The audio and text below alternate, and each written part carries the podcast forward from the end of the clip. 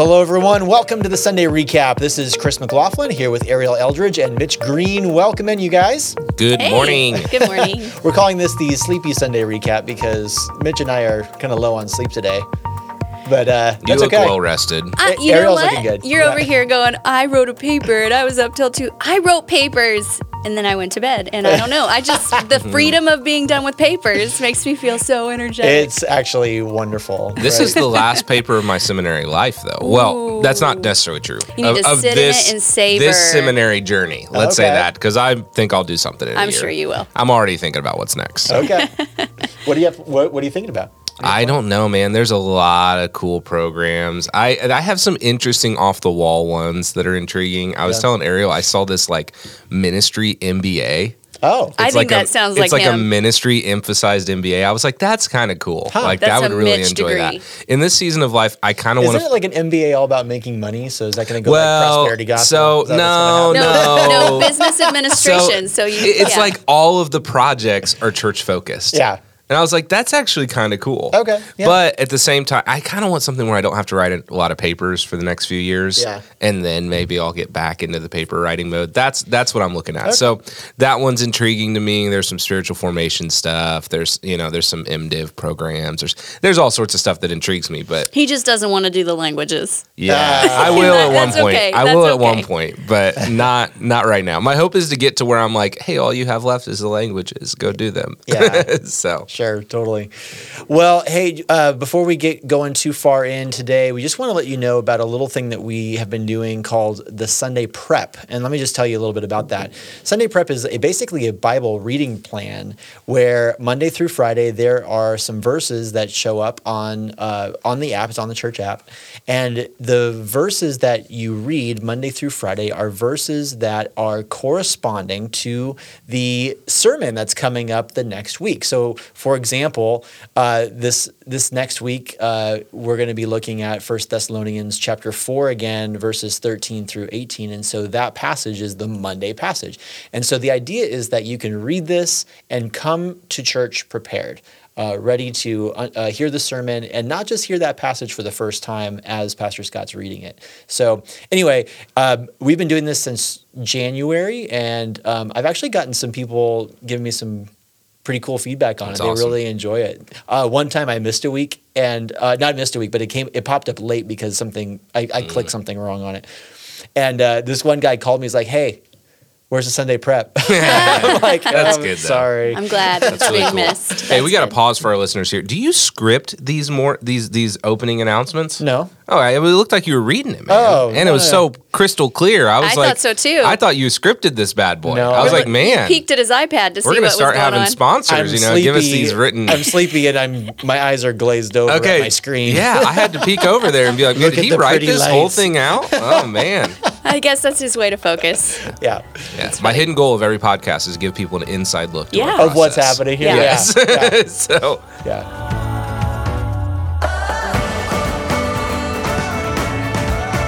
Hey guys, what do your kids do that make you the most happy? That's funny. oh man. I mean, truly, I'd want to say obedience, but yeah, I, I think, I think that when I, I, this is gonna sound so selfish, when I see myself reflected in them, I get so ah. happy. I do. Yeah, I mean, my kid doesn't do a whole lot, but he gets close to smiling, which gets us pretty pumped. Oh, Yeah. He's like on the verge of smiling, and we're like, "Oh, he smiled." He didn't, but we're like, "Yeah, this is really cool." Yeah. So, no, that's pretty. It's that. That's that's it. That's pretty cool. That's So, cool. We're in a stage right now where my older girls they like to go hang out by themselves up in their room. And so actually the times that I'm the most happy is when they come down and they like at night and we all get to play a game together, watch a show That's cool. together, things like that, having those those kinds of times together. And I'm like yeah, I, I like really enjoy those times. That's So- Okay, Awesome. I'm gonna I'm gonna brag on one of your kids here on air. So, uh, middle kid, Clayton. Clayton. Clayton. Yeah, I'm trying. Okay, Oh, so man. all right. So listen to this. So Sunday night, this is super super cool. So I'm doing this interim student thing for those who are listening. Clayton, in the middle of my message, I'm saying uh, I'm not asking the question. Mm-hmm. I just said who would be willing to die for something they believe in, and his hand flies up in the air. Whoa. and, and I go, and then and then he kind of pulls it down really quick because he sees that I That- wasn't really asking anyone. it but I just I had to pause, and I was like, "Hey, bro, that was really cool." Like I just want to let you know Oh, that's really cool that you were wi- that like you'd be willing to die for something that you Yeah. believed in, and then like went on with it. Mm-hmm. But I was going to tell you that. But we'll tell you on air because then everybody else gets to enjoy it too. So Oh, that's really sweet. I'm glad you shared that. That's awesome. That's cool. You know, I, I asked this because uh, the sermon this week, uh, Pastor Scott really talked about what does this mean to please God, this idea of pleasing God. And this is right out of First Thessalonians chapter 4, verses 1 through 18. So this whole chapter. And in pleasing God, it's a really interesting thing because I think sometimes we get into this mindset of in order to please God, we got to do everything right, right? We got to we got to we got to follow the rules, make sure that all that's going on. So let's just kind of start with that. Um, how do we please God? And and and I mean, we can we can kind of riff off of what Scott was talking about on Sunday from the passage here, but but what does it mean to to really please God? I think it means, um, well, from what I've understood from the scriptures, which I can't really part from now, like now that I've seen it, I can't unseen it. Yeah. You know, unsee it. Um, I feel like it is just being moldable that He is able to shape us into His Son's image. Um, and so I guess that comes with some humility and just the um, the open handedness of life rather than holding tightly to um, to our plans and to our our will. I don't yeah, know. yeah, no, I, I agree. I mean, I, I think again, it's it's being willing to openly submit our life before God and let Him form us and grow us in His Son's likeness. And so, I mean, I'm I'm deep in this paper from Philippians. We were joking about it later earlier. You know, I worked on it till two a.m. last night, but you know, as, as Paul says in his other writing, is that you know we should have the attitude of Christ, is that's how he says it, and which is taking on um, the likeness and the characteristics that were modeled by Christ here on earth. And um, I think that is the path to pleasing God, which often is a path of like self sacrifice Right. and you know Yeah. Yeah, exactly. But it seems like there is a piece of obedience in there as Yep. well, which we don't really we play that down a lot now because I think maybe some of us who've had more of a fundamentalist background are a little afraid of saying that there is a, a an element to obeying the Father there. But Right. I think that it that it's still there. Yeah. Yeah. You know, you think about um, some of the things that Jesus said about pleasing God. So, like, um, it's kind of easy to remember the, the references. So, in the book of John, you, you can look at um, uh, chapter 14, verse 15, and chapter 15, verse 14. Uh, and they say kind of similar things. And so he says, um, Jesus says, If you love me, you will keep my commandments. That's John 14, 15. And then if you go to John 15, 14, he says also, You are my friends if you do what I command you. uh, and so the, that parallel idea of, uh, you know, how do we how do we love God? How do we how do we show our love for Him? How do we I mean, ultimately, how do we please Him? Is it, it- there is an element there of doing what He commands us to do. yeah that, that's definitely the way better practical answer than what we were saying Well, Yeah, I know that, but everyone in church, um, you know, leadership is is hesitant to say that Yeah. because we know how many people have really been stung by a legalistic background of just mm-hmm. thinking Yeah. that it's all about rules. So let's explore that tension just a little bit Yeah. because I think I think we have to kind of sort that out a bit in order to understand how we can please God, but how we can please God not by our own power and strength, mm-hmm. because otherwise it ends up feeling very much like a works based mm-hmm. salvation. Um, you know, we're pleasing God by our own merit type of a thing. So, how do we kind of get to this place where the gospel is fully in play, grace is fully in play, and yet we can still please God through obedience? You know, I would. I've been deep in thinking through a lot of this, and, and in Romans, you know, we've talked about this before on the podcast about how um, the mindset on the flesh is hostile to God, and it and Yes. it does not um, follow His law. Indeed, it can't even please Him. Right. So that's Romans 8, 6 through 8. Yes. And so, um, knowing that, um, what happens when we are when we are brought to light from darkness is that um, God gives us the mind of Christ. Yeah. And so, when you have the mind of Christ, there you're then able to to follow His plan, and He starts to shape you into His His um, Son's image, and gives you His will. And so, it's not us trying to muster up this will that is like the Father's. He gives us the the mind of Christ, so that it starts to make our will His will as well Yeah. it's it's weird, but I think that's that's so freeing to us because instead of the, making it like the strive ministry of me trying to like attain um, perfection, Mm-hmm. it's been done for me, and um, and I'm given the power to to obey. Yeah. Which, which I think is a really good note. I've had this notion in the last two messages, even the one that I gave two weeks ago. But I think it's important that we remind ourselves that, like, in Paul writing these letters, that he is writing um, to a group of, of believers, to a group of Christians. And I think sometimes um, if we, if someone who is not in Christ, um, that, you know, God hasn't opened their eyes to the scripture, hears this message, it's going to sound like a message of legalism Right. and and so I, I just think it, it maybe it's a good point to stop and you know just to ask yourselves you know maybe to pray before God and say God open my open my eyes you know to what you're doing here Yeah. make it clear for me um, I was telling Chris yesterday again as I'm reading through Philippians um, I think everything in Paul's letter to the church in Philippi comes down to two things things that are from God and the things that we do in response for God and I think that's that's the picture of again how this doesn't become a message about legalism. It's in response to what God has done for us, you mm-hmm. know. And so He does He gives us these things, and we respond accordingly. But again, if you start hearing a message and you know you talk about sexual immorality, or you start talking about you need to go, you know, you need to go minister to people, you know, faithfully, and you don't, you know, Christ isn't working in your heart, it's you're gonna just hit against a natural wall at some point, which is yourself. And so I think we have to even pause and remind ourselves that like who is he's talking to a group of established believers, you Yeah. know, and and as we're talking on Sunday morning, our primary message is going to be to a group of established believers. Right. But some people that may not like that message, you know, to live in, you know, to live as Christ and Christ likeness or to live a life pleasing to God, um, it, it very well may be that you know we need to pray that God opens their eyes, you know, so Well, they can see this message clearly. Exactly. I mean, when you look at why Jesus, the whole reason why Jesus spoke in parables was mm-hmm. that whole idea is that people's eyes are blinded because of sin to the gospel, to the reality of what's going on around them. And it takes a work of God to open their eyes in order to see those sorts of things, which is crazy. I think what we're talking about here ultimately is um, is what is described in Scripture as sanctification, right? Yes. This is what we're talking about, and he even uses the word sanctification here in this passage. This is in uh, First uh, Thessalonians chapter 4 verse 3 he says for this is the will of God your sanctification and then he get, starts to list out a few things that they that he wants them to do I think what, what we need to do is un- just understanding the things that God does for us. You know, we can kind of sum it up into just a couple categories like justification, right? And there's a number of things involved in that, but justification is one of those things. Adoption is another thing that God does for us. Sanctification is another one of those things, and then eventually glorification is another thing. So those four things are kind of the the main uh, key things that we um, can expect God to be doing in the life of a believer.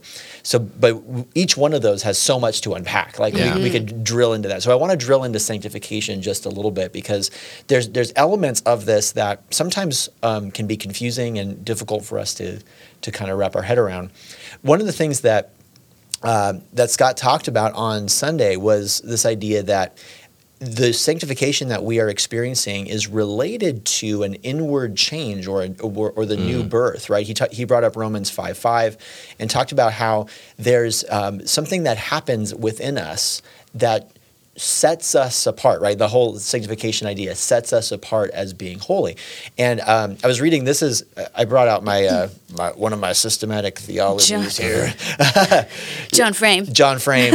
um, I really like his systematic, but um, but he actually splits apart sanctification into two categories. He says sanctification has what's called a definitive sanctification, which is something that happens immediate, right when you become a Christian, and there's also a progressive sanctification that happens over time. And I think this is an important distinction because what what Scott talked about on Sunday and what Romans 5 5 is talking about is more that immediate, definitive sanctification, where someone is, where, where the Christian, through it, this is with the way that John Frame says, he says, this is a single act of God that ha- happens at a single point in time.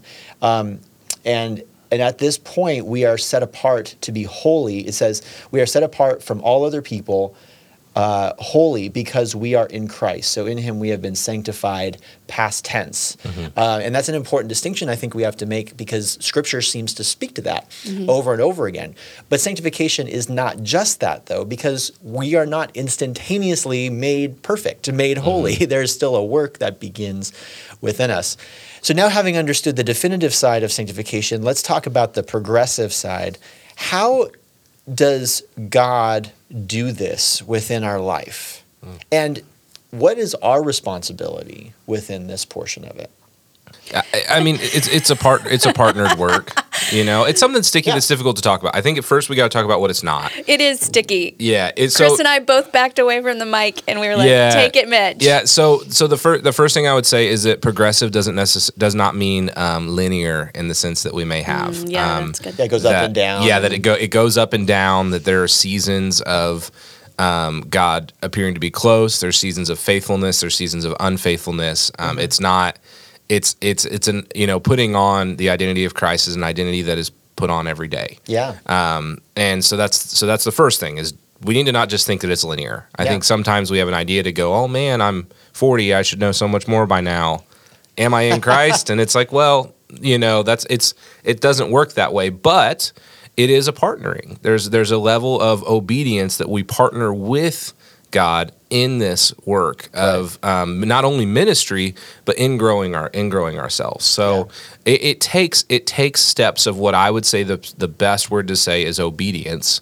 Um, to say that we're going to be obedient to the call that God's put on our life, Yeah. which is to grow in Christ likeness. So that means actively taking steps like reading scripture, praying for people, doing the work of the ministry, submitting ourselves to a body of believers. And and as we do all these things, we know that God is at work. Yeah. Um, in the details, in the background, actually growing us and forming us in the likeness of his son. Yeah. So I think that is that is the picture of what the rest of our life looks like as Christians, and this is why Scott I think was saying yesterday. Um, in spiritual formation, there's two words, and I feel like I'm going to mess up the second one, but it's there's the general call, and then there's what's called the the um, uni- unequivocal call, which means Univocal. Univocal. univocal call. Yeah. Thank you. Yes. Yeah. Which so there's there's there again there's this there's a calling that's placed on everybody's life, which is just that that we just discussed. Right. This is the this is the point of your life, you know, Mm-hmm. to grow and to be formed in Christ's likeness, to partner with God in the work of ministry, to submit yourself to the things that God has called you to, and as you do those things, you know, you're going to grow in Christ's likeness. And then there's specific things that God's called you to, but at the same time, you know, those things are going to not be as clear because they're not literally directly written in Scripture. Yeah. You know what's fascinating about this too is that as we talk about this, I think at the core of that, even that part of the sanctification, Mm-hmm. it actually comes down to just faith for Yes. us. Like we can't um, we can't do anything. I mean, this is Hebrews 11, 6. We can't do anything that pleases God without faith. We have to have faith in order to, to please Him. And so, what is what's interesting about this whole thing is that um, so much of this is a work of God throughout our life. Um, God is the one that you know He he he's he has those circumstances that are going to pop up in our life that then He's it- the one who's working all things together, right? yeah, Mhm. yeah, those circumstances that are going to create those those points of tension that that then form us more into the image of Christ. We do cooperate with it. We do cooperate with it. Oh, uh, you know, as we as we walk through that with Him. But this is this is um, really the only thing that God does in our life where He calls us to then cooperate with Him. You know, justification, adoption, and glorification. Uh, and even the definitive sanctification side, those are all acts of God that He does in our life. But this is the one thing where He says, you know, I'm, I'm going to do this in you, Yeah. but you have to come along with me. And the coming along with Him is really done by faith. Yeah. And I think if we understood the goal of sanctification differently, Yeah. it would help it would help our perspective. So there so we have this picture with sanctification that God's trying to form us um, into something for something, I think most of the time. Yeah. I think that's what I struggle with is like, oh God, what are you preparing me for? Yeah. Mm. Mm. You know, what is this thing that, you know, like you're growing me into, you know, what position, what what thing are you growing me into? Where the reality is is that God the aim of the Christian life is really just to sit before God Yeah. and grow in His likeness. So Well- God's not preparing you for something as much as He's preparing you to you know be something and sit Just before to, God. to glorify yeah, him. Yeah. yeah, because that actually points to what he says at the end of this section, Yeah. where he gets to Jesus is coming back for you as the, Mm-hmm. and then you are going to be the bride of Christ. He's he is preparing you for something, Yes. Mm-hmm. and that something is to be his bride, right? And so, yeah, But it's not that you know. I think we have this this tendency to be like, man, God's growing me for this, so that I can lead this thing or do this thing. It's like a more myopic person. and it's like that is that is actually at the end of the day, the goal is that you humbly sit before God, mm-hmm. that you read Scripture, that you spend a life of prayer, Yeah. that you exist in community with one another. It's it's it's not you know it's not at the end of the day all these accolades you got from the things that God grew you into for some purpose. Mm-hmm. That's not the point of it. Right. This makes me think of Cain and Abel. Okay, Mm-hmm. so so you go back to Genesis and you see the story of Cain and Abel, and they both offer sacrifices to God. Right here, Ariel, would you w- maybe read that little section of Genesis? Uh, talk about this offering that they offer to to God. Yeah, I'm going to pick up in the second part of verse 2 in chapter 4 of Genesis. Yeah. Now, Abel was a keeper of the sheep, and Cain a worker of the ground. In the course of time, Cain brought to the Lord an offering of the fruit of the ground, and Abel also brought of the firstborn of his flock and of their fat portions. and the Lord had regard for Abel and his offering, but for Cain and his offering he had no regard. So Cain was very angry, and his face fell. And the Lord said to Cain, Why are you angry? Why has your face fallen? If you do well, will you not be accepted? And if you do not do well, sin is crouching at the door. Its desire is contrary to you, but you must rule over it. Yeah. I had to add that part because I think that's that's important. Oh. He even warned him. Yeah. Man. Yeah, definitely. You know, what's interesting about I think this section is there is nothing in there about the faith of Cain and Abel. Right. Um, it, it it all seems to be very centered around the idea of who offers the better offering. You know, do well and you will be accepted type of a type of a thing. And that's you know that's law. That's that's that's I mean, and it's it's right. It's it's holy, right? Um, but the problem with that is that we can't ever do that. Like we, Yeah. we can't ever offer something that is that is truly um, holy and pleasing to God when without faith. Because it, when we try to do that, e- even if we wanted to, um, it- when we try to do that, we will fail every time because we're going to keep back a portion for ourselves, right? But what I think is interesting is again, um, Scripture interprets Scripture. So if we fast forward to Hebrews 11, the author of Hebrews is giving us more insight into what's going on in that story. And verse 4 says, By faith, Abel offered to God a more acceptable offering, a more acceptable sa- sacrifice than Cain, through which he was commended as righteous, God commending him by accepting his gifts. And through his faith, though he died, he still speaks. Mm-hmm. And so, what's going on there is you have this idea that Abel is offering a sacrifice, but he's doing so by faith, trusting that that this is. Um, I mean, really, f- for what the revelation that they had at the time was, they knew that there was going to be this child, this seed of the ser- of the woman that was going to crush the head of the serpent, and that's pretty much all that they knew. And so, by faith, he's waiting for that day, and he's trusting that God is going to do that. And Cain was not, and that's and that's really the key difference of what was happening in Genesis chapter four. So, what's what that what does that mean for us then? So let's kind of bring it into like today's context. Is that faith actually ends up being the thing that then we need to uh, essentially lean into there to in order to please God. Yeah, I, I think I was thinking situationally. You know, I, there's there's two stories in two different gospels. One's in Mark, and I think the other one's in Luke, where Jesus heals two different people. And one of them in Mark's gospel, Jesus heal, heals the leper, and Jesus tells the leper to go to the priest, and Jesus goes somewhere else. And sorry, not Jesus. The lep, the leper go doesn't go to the priest. He goes to town. and He tells everybody about it. Yeah. He's clearly disobedient to God, and yet God still heals him. Then in Luke's gospel, it says, um, "Go and by your faith you will be healed." Yeah. Um, and so there's an element of this man's faith, and as he's going and he's trusting in God, that God is working through through that, you know, and healing him. Yeah. Both of those are two different examples, and I think the reality is what we're reminded is that in both cases, uh, Christ is at the work. It, Christ is the one who's at work in you know in this case, a physical healing in somebody's life. But I think as we think about that for us, it's the same response. It's like we're called to be faithful to God, but regardless, um, Christ is the one that's working it out in us. Yeah. If that makes sense. Without Christ, we have no power Right. to, to work out ourselves to even become more Christ like. and we can't please God. Yeah. We can't please God that way.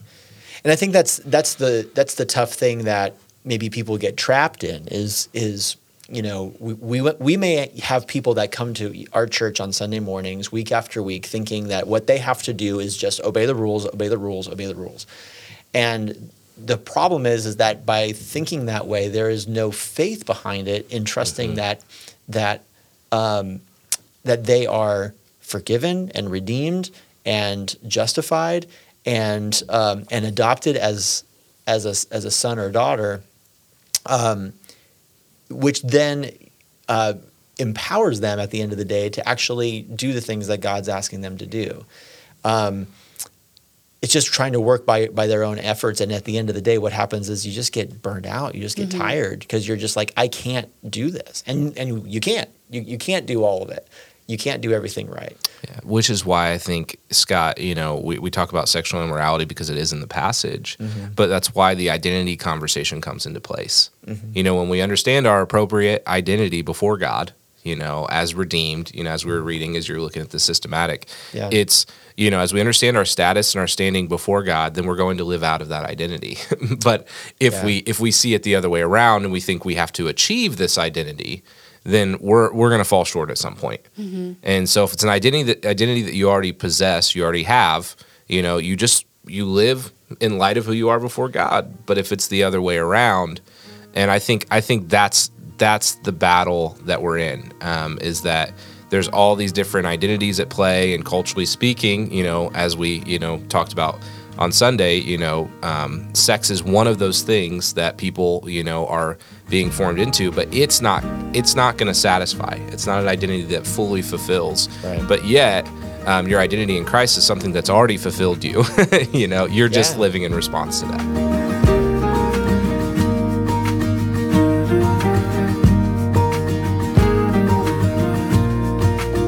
Well, let's dig into that a little bit because in the middle of Scott's message, he spent uh, quite a, quite a bit of time talking about sexuality and, and about what's happening in our culture today, um, and then really coming back to the biblical definition of marriage, uh, the biblical use for sex, and how all that uh, comes together.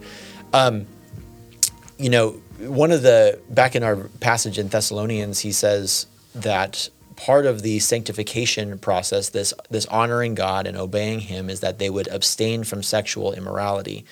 Um, and so Scott did talk about a proper balance there of he didn't say to abstain from sex.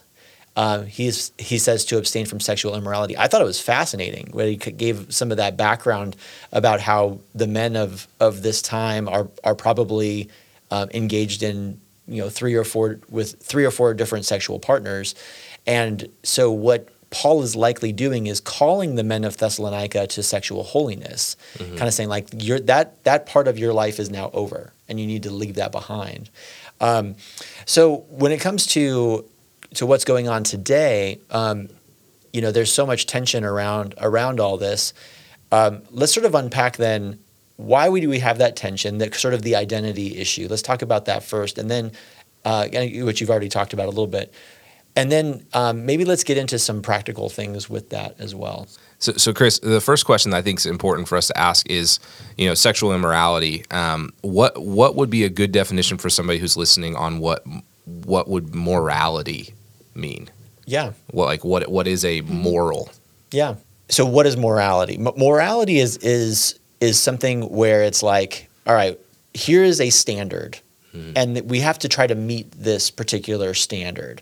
The issue is that the majority of our culture, and I have to say the world itself, looks at morality as being relativistic. So in other words, it it changes based on the culture and the time period that people live in. And so therefore the the standard can be altered. And what we're seeing is that the standard is being altered. Um, Supreme Court justices can rule something which then says, yes, this is this is the way that we think that things need to be done. So in essence, the way our culture approaches anything with morality is that majority rules.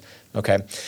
What the Christian believes, though, is very different than that because what we're saying is that morality needs to be transcendent. It's something that is outside of humanity and needs to then enter into humanity, be given to us, and therefore we cannot change it, we can't alter it. Um, we have to simply accept it.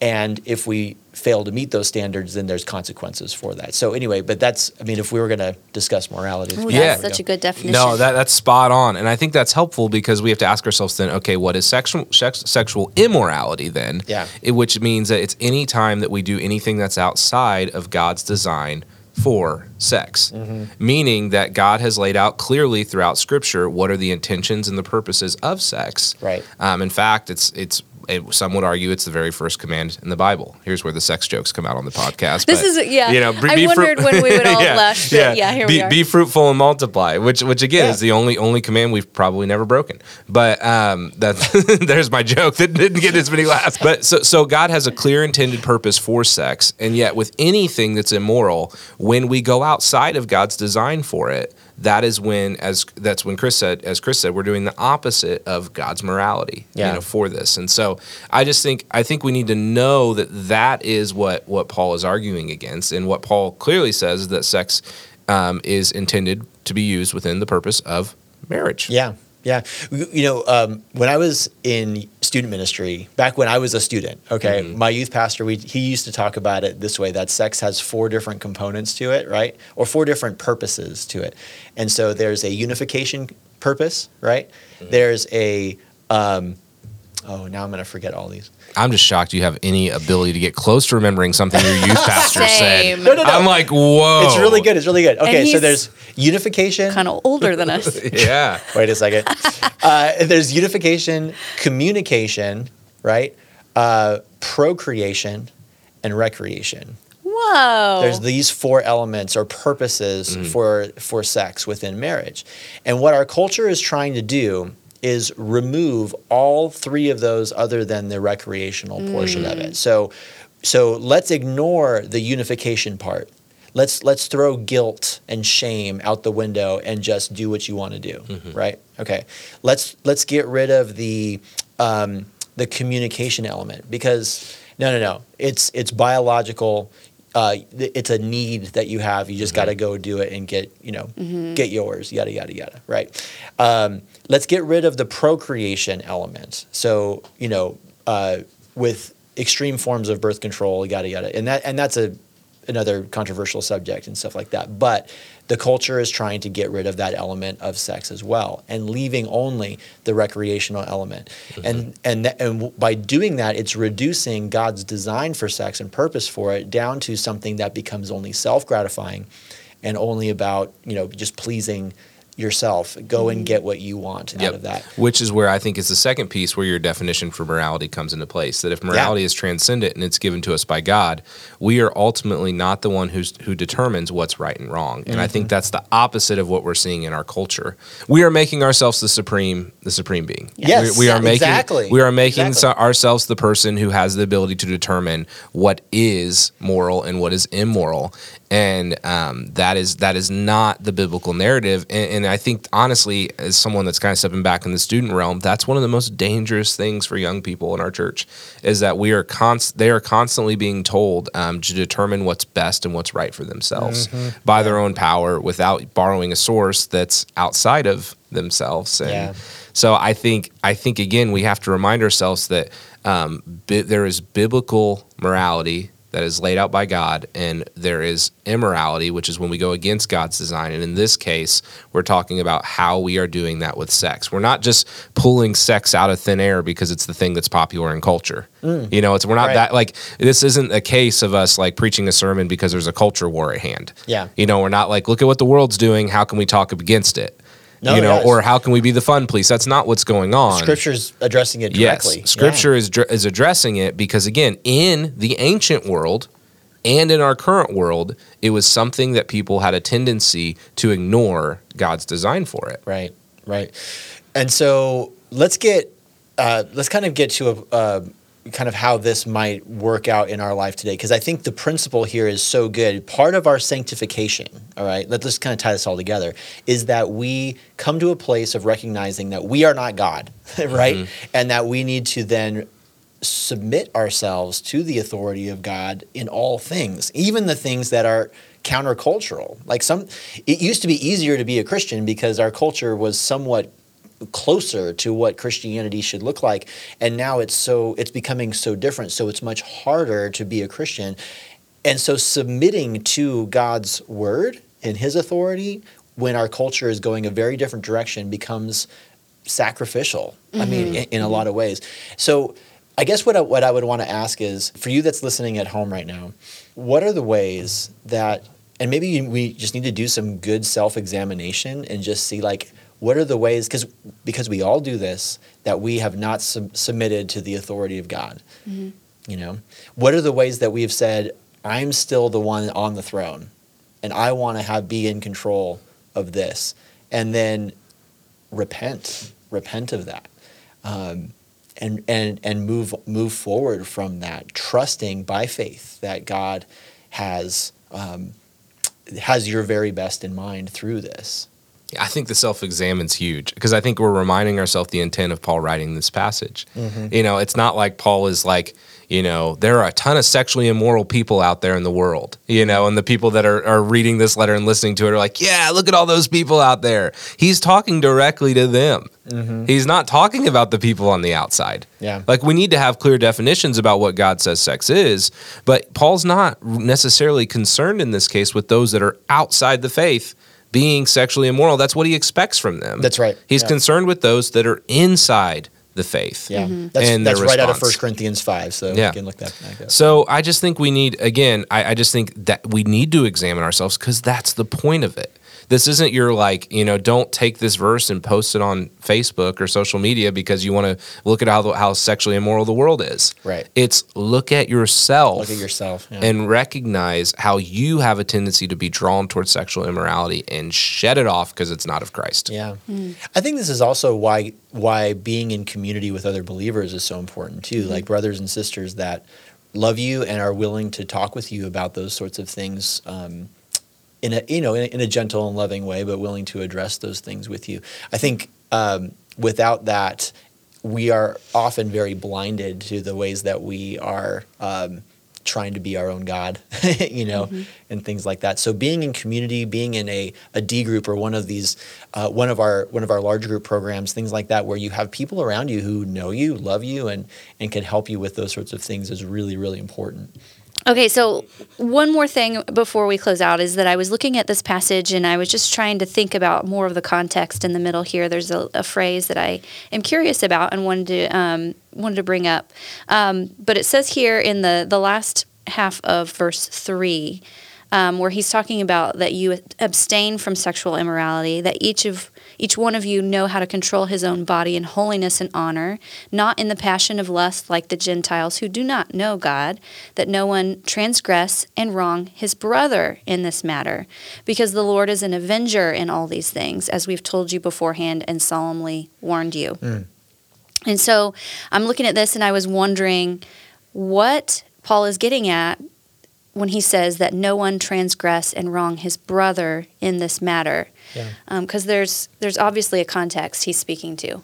Yeah, I mean, I don't know for for sure, and I mean, I, I don't know that we have super clear answers, but there's probably one of two ways to look at this. So it's either a he's speaking directly of homosexuality in this in this passage, um, where uh, maybe tying the idea of uh, the passion of lust, like the Gentiles.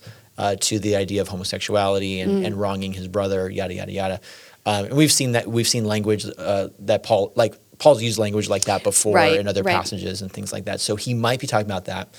The other uh, idea is that maybe the word brother could be inclusive of brother and sister, so the it, the family of God, mm-hmm. and um, and that people are through these sexual acts are are not only harming themselves but harming these other people that they mm-hmm. are that they are doing this with, and um, but either way, you know, I think the second part of that is in, in verse six is is probably the key, and because he says because the Lord is an avenger and all these things. And I mean, and I think that includes either way you look at it. I mean, the Lord does is the one who uh, vengeance belongs to Him, you know, and He He loves His people and He will repay evil um, that that is done. And so, um, and so part of it is you know for us. That's a comforting thing because Yeah. because we need to remember okay you know God is going to do that and so we don't we don't take vengeance and we Well, don't we don't retaliate. I was going to say that's really good news for our sisters because Yes. you know as we're thinking through like how many um, how many women are sexually assaulted or um, right. abused in their lifetime, just how much the Lord is an avenger and Yeah. will will have His justice. that's right. That's that's good news. That's right. Well, you guys, this was uh, really an interesting conversation today. I This was a podcast. And we almost this was we a did. We finished it. we almost made it through with a straight face. I was really impressed for a bit until you lost it. I know. Depending upon how we edit, we may still. Yeah, have yeah. that straight okay, face. I, okay. I don't we know that we're yeah. going to keep that in there, but um, no, but uh, I just think there's a lot of interesting things here to talk about, and uh, thanks for for being in this conversation with me today and, and working through this. Um, and a really tough, uh, a tough thing to think through. I think challenging on all sorts of levels, and I, I hope that you at home were challenged as well as kind of we worked through some of this stuff. Um, you know, this next week, Pastor Scott is back uh, up on Sunday, and he's going to be preaching through uh, Philippians. Or, da, da, da. Let me start that over. Well, this next week, Pastor Scott is back. He's going to be preaching through First Thessalonians verses, uh, chapter four, verses thirteen through eighteen. So he's going to be going over that section again. And it seems like, as I'm looking at this, we're going to be talking a little bit about the end, talking about uh, some eschatology. So. In times, everybody gets excited. I know. so, so I think we're going to be diving into that a bit next week. So we look forward to that and talking about eschatology next week on the Sunday recap. We'll see you then.